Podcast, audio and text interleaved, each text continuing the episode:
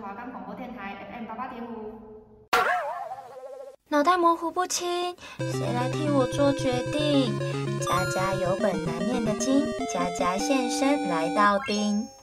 我们的节目可以在 Firstory、Spotify、Apple Podcasts、Google Podcasts、Pocket Casts、SoundOnPlayer 还有 KK Bus 等平台收听，搜寻华冈电台就可以听到我们的节目喽。大家好，欢迎收听《家家有本难念的经》第六集。已经隔了好久没有录节目了。那因为疫情的关系，我们中间又停播了一周，所以已经有三周没有和大家在空中相见了，有点生疏。现在录音都觉得哎，好陌生这样。那真的就是提醒大家，出门在外都要好好保护自己。虽然感觉现在好像大家都已经没有这么害怕了，就是台北的街头还是非常多人，但我觉得我们该。做的还是要做，那我们一起加油，度过这个艰难的时期。对对对，那这周想要跟大家来聊什么主题呢？今天想要聊的主题是关于女生在社会上的生存法则。我原本的。节目企划是想说要来介绍一部电影，就是《孤味》，但我想先缓缓，就是把这一部电影先放在后面，因为疫情停工了这三周，然后我就我就是都在家上课嘛，然后就透过亲戚的介绍接触到一部录剧，我觉得内容非常好，然后也很符合我这周的主题。对，那这部剧的剧名叫做《新居》，心里的新，居住的居。那这部剧是在讲什么呢？那我们直接切入正题啦。故事是这样子的，就是女主角小琴，她是外地来的媳妇，然后她嫁到上海，上海就是大城市嘛，当就是嫁一个上海的当地人这样。那因为小晴从小就是，呃，家里可能过得比较辛苦，所以她做事情啊，然后可能对未来啊都喜欢先事前规划安排，然后比较有打算，然后比较有想法这样。那身为上海当当地人的老公，就是相反的个性比较安逸，就有点懒惰啦，对，然后与世无争，嗯。所以这段婚姻其实是小晴，就是比较像小晴在主导，小晴就比较强势，她可能就会，呃，逼老公去上课考证照啊，然后就是。看可不可以赶快升迁，然后赚钱啊，买房子啊，然后叫老公去跟谁跟谁借钱，赶快给他们买一个房子啊，什么之类的。对，那小晴就是希望老公可以上进一点，然后就是说她的愿望就是想要跟老公呢，还有他们的小孩有一个自己的房子，而不是住在婆家，然后侍奉公婆，然后就是有一个房子也可以为，就是可以就是放小孩的名字，就是还就是房子可以登记小孩的名字，就是也为。小孩的将来做打算呐、啊，对，那剧情的一开始就是可以看得出来，小晴就是一个好媳妇代表，嗯，上至老下至小都打理得服服帖帖，那家里没有他就不行，大小事都全靠他。那之前就是前几集的节目就有提到说。呃，比起在外面赚钱的女强人，我觉得就是家庭主妇其实也没有比较轻松。对对对，那剧中刚好有一个和小青完全对比的角色，那就是老公的双胞胎姐姐清源。清源是事业有为的女强人，然后单身，财富自由，生活品质非常非常高，也不用也也没有公婆要侍奉，也没有老公要服侍，就是过自己，然后可能男朋友一个换一个这样。那一边是家庭主妇，那一边是女强人，那价值观当然也就天差地远，那姑息问题就爆发了，所以两个人的对戏啊之间的矛盾都非常写实，然后也非常精彩，就是事业女强人跟家庭主妇之间的一个战争吧。那因为这个就是他们的想法上面的不同，然后也导致发生了一些遗憾的事情。对，那就是至于什么遗憾的事情，我就不跟大家剧透。嗯。那小晴非常就就小晴就是非常看不惯姐姐清源咄咄逼人，然后总爱分析别人的事情。可能今天嗯小晴一家出了什么事，然后姐姐就会就是讲话会比较直，比较难听啊。但其实姐姐讲的也没有错，可是就是听的听的人会非常不舒服，就很像在分析工作上面的事情一样。但是。姐姐今天分析的是人，所以人总会有不舒服的时候，就是她会把她工作上面的那一套搬来生活。但因为姐姐，就是因为姐姐会有这样子的个性，是因为她是外商公司的高级主管，所以做事就是要非常的果断，然后理性，然后要会判断。那也因为这样的性格，她的他们的爸爸也有就提醒她说，这样在公司当然非常好，但是过生活其实是不能这样的，就是会让身边的人感到不舒服、有压力，会受伤。这样对，那当然，清源在职场上也是非常不简单啊，就是要预防很多小人的算计啊，然后每天上班都是在打心机战。然后因为事业就是成就不凡的关系，然后后来也直接影响到自己的爱情，因为这男朋友可能会因为薪水啊，或者是社会地位没有清源高，然后感到自卑，不敢跟他在一起之类的。那甚至男友家庭也不喜欢清源这样子过于强势的性格，这样强势的外表，所以这样子的状况呢，也让清源的亲戚啊、三姑六婆开始闲言闲语。婆婆妈妈不是最爱这样吗？就是说什么，呃，会赚钱有什么用？嫁不出去，就是好像传统老一辈的眼里，女生就是不能太过厉害，就一生只能依附给一个男人。但是现在真的不一样，就是女生就是也能赚钱养活自己，嗯。那后来当然剧情就是清源也有步入婚姻，然后甚至有了孩子。那原本是职场女强人，就是非常果断、非常理性的她，刚刚前面有说过，她是也蛮不理解小晴的，因为就是她也不太能够体谅，因为她也没有孩子嘛，就是也没有办法体谅她为人父母想要为孩子买一栋房子，想为孩子做规划的心情。因为那时候小晴他们没有钱，所以跟姐姐借钱买房子的时候，姐姐是不借的。对对对。那当了妈妈后的清源才渐渐理解小晴的心境，然后两人才越来越好，呢就是逐渐和解这样。那现在我觉得啊，就是现在社会女性主义的崛起，不管是家庭啊还是职场，我觉得女生强势的比例会越来越高。从古至今，女生在社会上面的生存之道也一直在变化，像。嗯，比较早期的时候，媳妇是可能我阿妈那一辈吧，就是媳妇是比较听话的，就是公婆说一就不敢做二这样。那家里的决策也都是男方在主导。一个优质好媳妇的，呃，特点就是要温柔顺从、贤惠，然后没有自己的想法，然后生活重心以老公家听。就是老公家的为主，然后以自己的小孩为主，这样，那不太能有自己的梦想蓝图。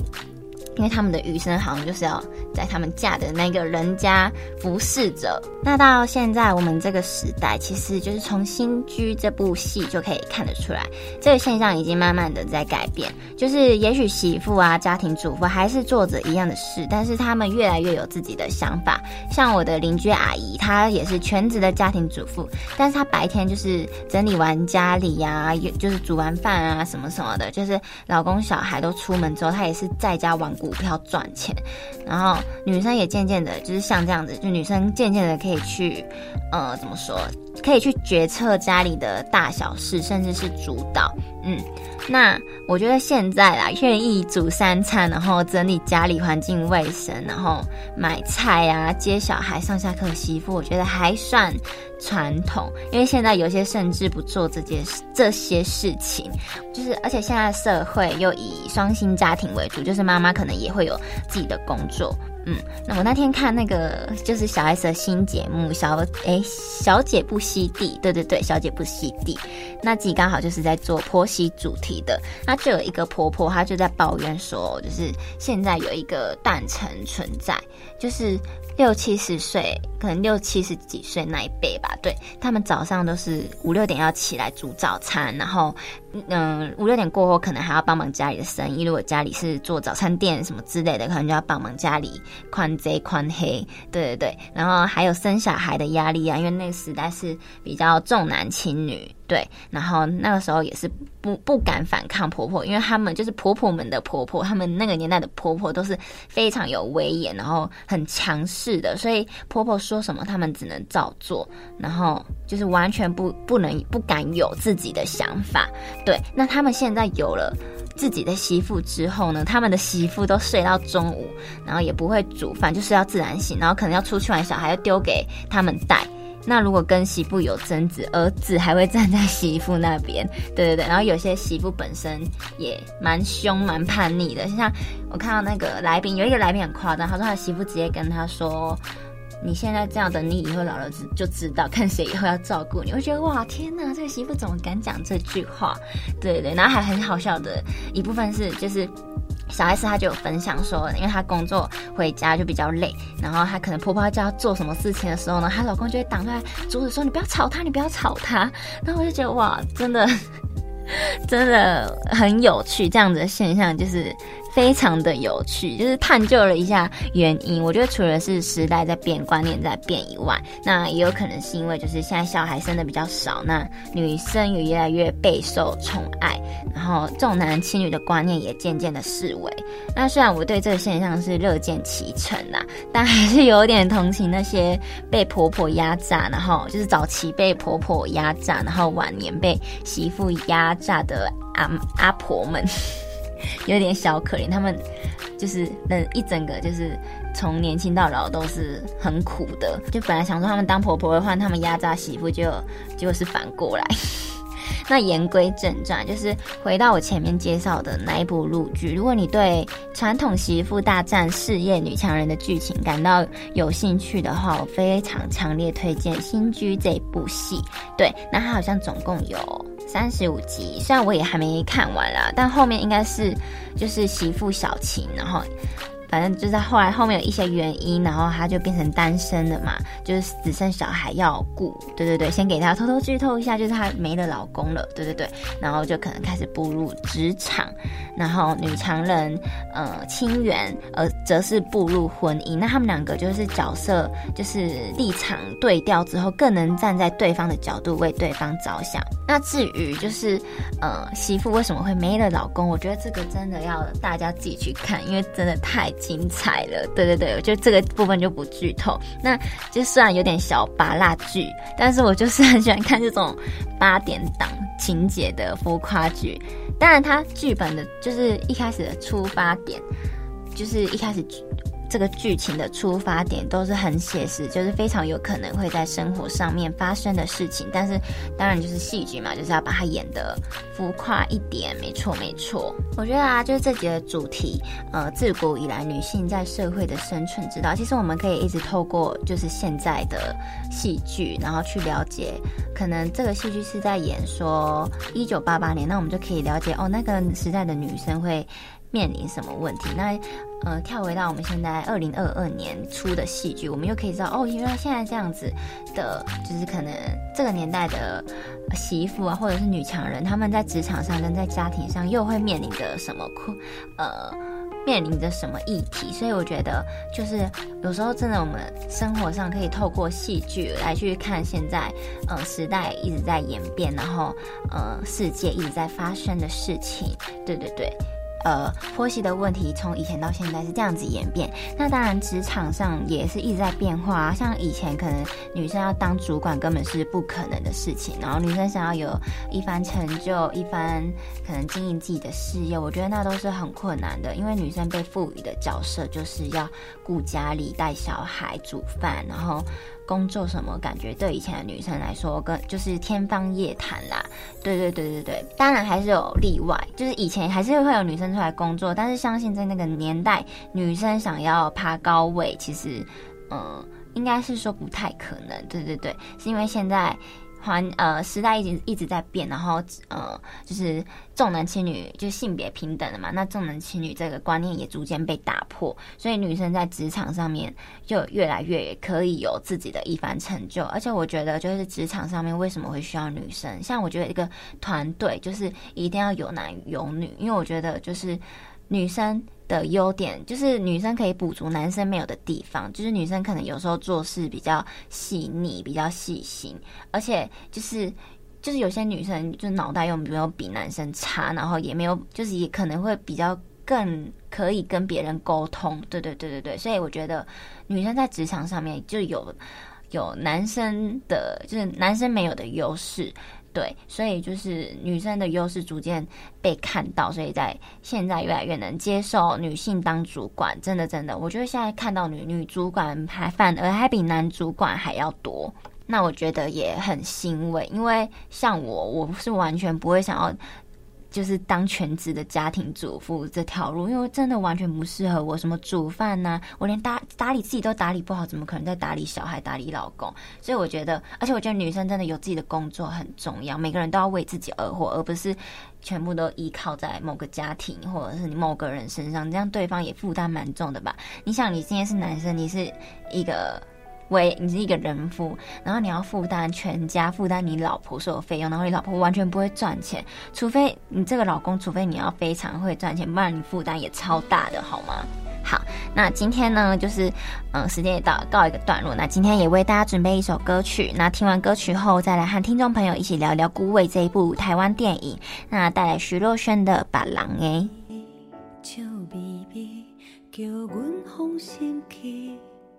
我知影你不甘阮离开，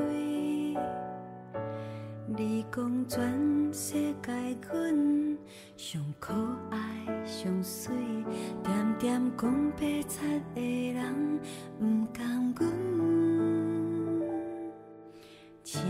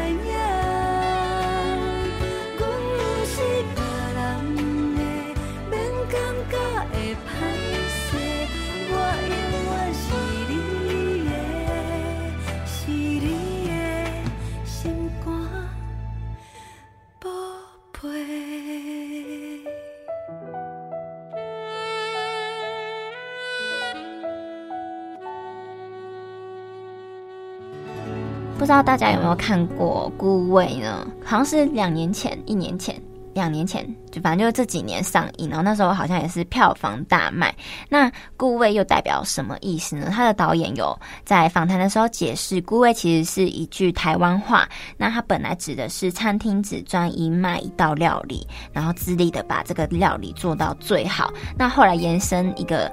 延伸成一种生活态度、处事哲学，说的是一个，就是说的是一个专心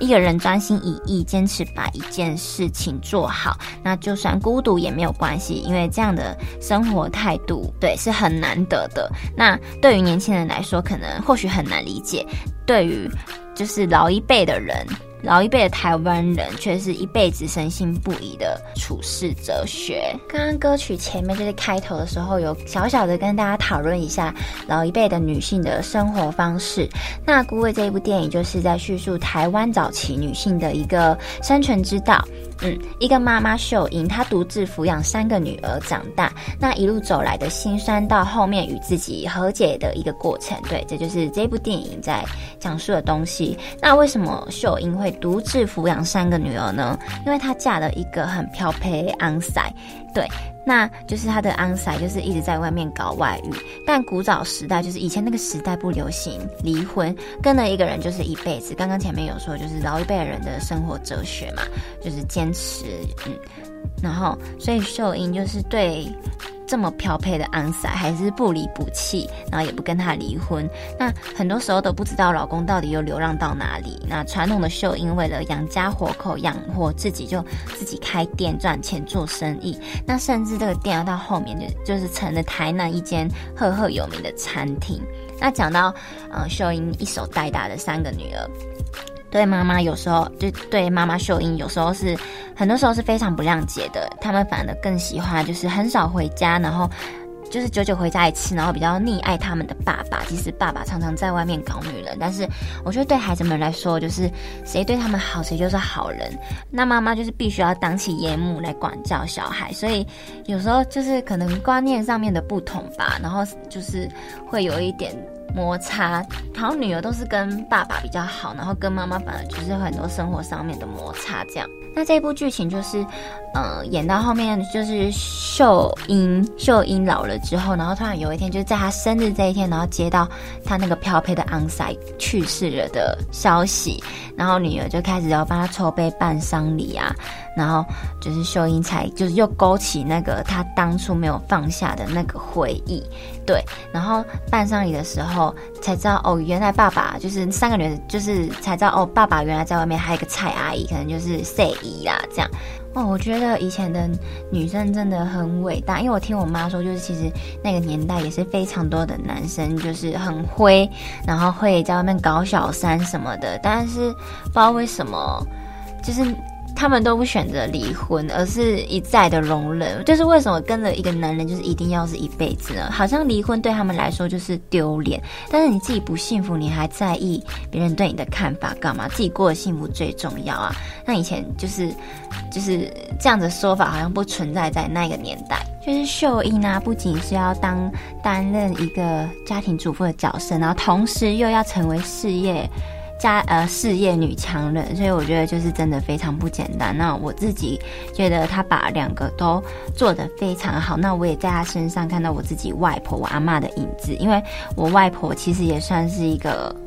女强人吧。就是我外婆蛮会做生意，然后就是用做生意然后让家里赚钱，然后她同时也是把呃我妈妈他们都照顾得蛮好的。对，那我就非常佩服这样子的人，因为就是事业跟家庭要兼顾，真的是我觉得很难的事情。那这个这一出这部电影的秀英啊，她又是自己，就是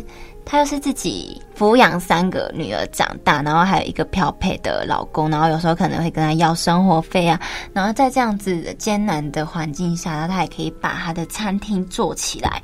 真的佩非常的佩服他，所以，所以我一开始节目企划书，所以我才想说来跟大家介绍《孤味》这一部剧，这部电影。女生，台湾女，就是我觉得她是台湾女早期女性在社会上面的一种典型的典范吧。对，而且就是这么辛苦的秀英，然后她还把三个女儿就是。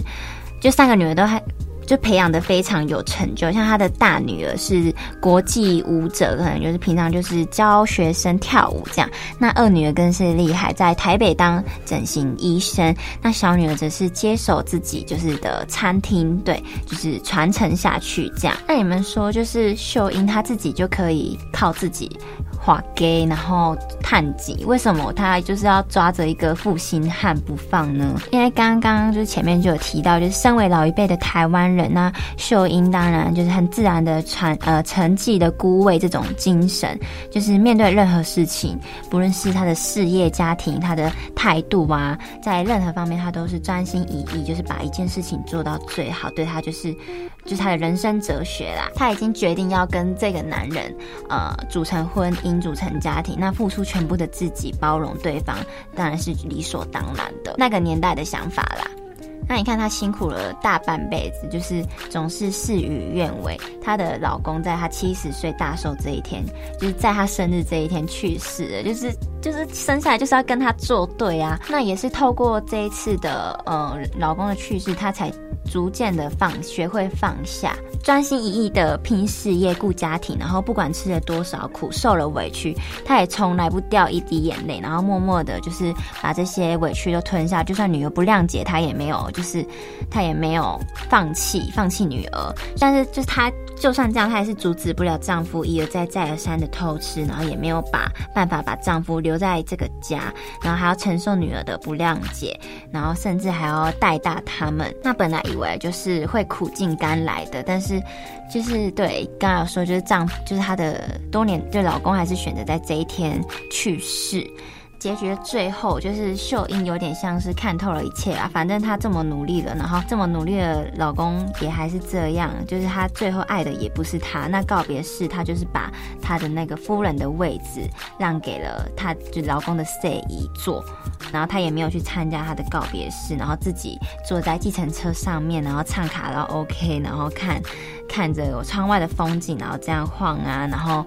就是用她的方式告别了过去，告别了她的老公，就是有点像是跟自己的内心和解，然后也放下了放下了孤独不变、一心一意的这个处世哲学吧。我觉得人呢到了这个年纪，然后还能改变是非常不容易的事情。那会介绍这部电影，除了是觉得就是嗯可以。就是让大家去了解，呃，早期的台湾人啊，台湾的女性在社会上面被赋予什么地位？那当时有怎么样的女生，就是会遇到什么样辛苦的事情？那他们是处抱持着什么态度面对生活？那也觉得就是，呃，秀英阿妈就是后面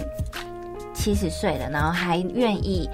呃，放下一切，然后改变自己，呃，一直以来的生存之道，我觉得是很难得的事情，就也非常的激励，所以才跟大家介绍这部电影。那也希望就是在处在这个世代的我们，呃，不管是面对什么困难，可能疫情啊。就是如果你原本有一个人生的，你原本有你的原则，有你该坚持的东西，你想要一直守着的东西很好。那我就是要勉励大家为自己设一个停损点，不要一而再、再而再而三的让自己受伤。坚持当然是好事，但是有时候学呃学会放下，然后学会改变，就是因应因应。环境的变化会让自己过得更自在轻松。对，你抓着某个东西不放，不见得是好的。你抓得越紧，就是一把沙握在手里，你抓得越紧，流失得越快。所以有时候换一个想法，转一个念，学会放下，就是，呃，我觉得这部电影想要带给我们。呃，带给我们的道理。对，那今天的家家有本难念的经就在这边告一个段落。喜欢我的节目，下周同一时间也要准时收听哦。我是佳佳，大家拜拜，要注意安全哦。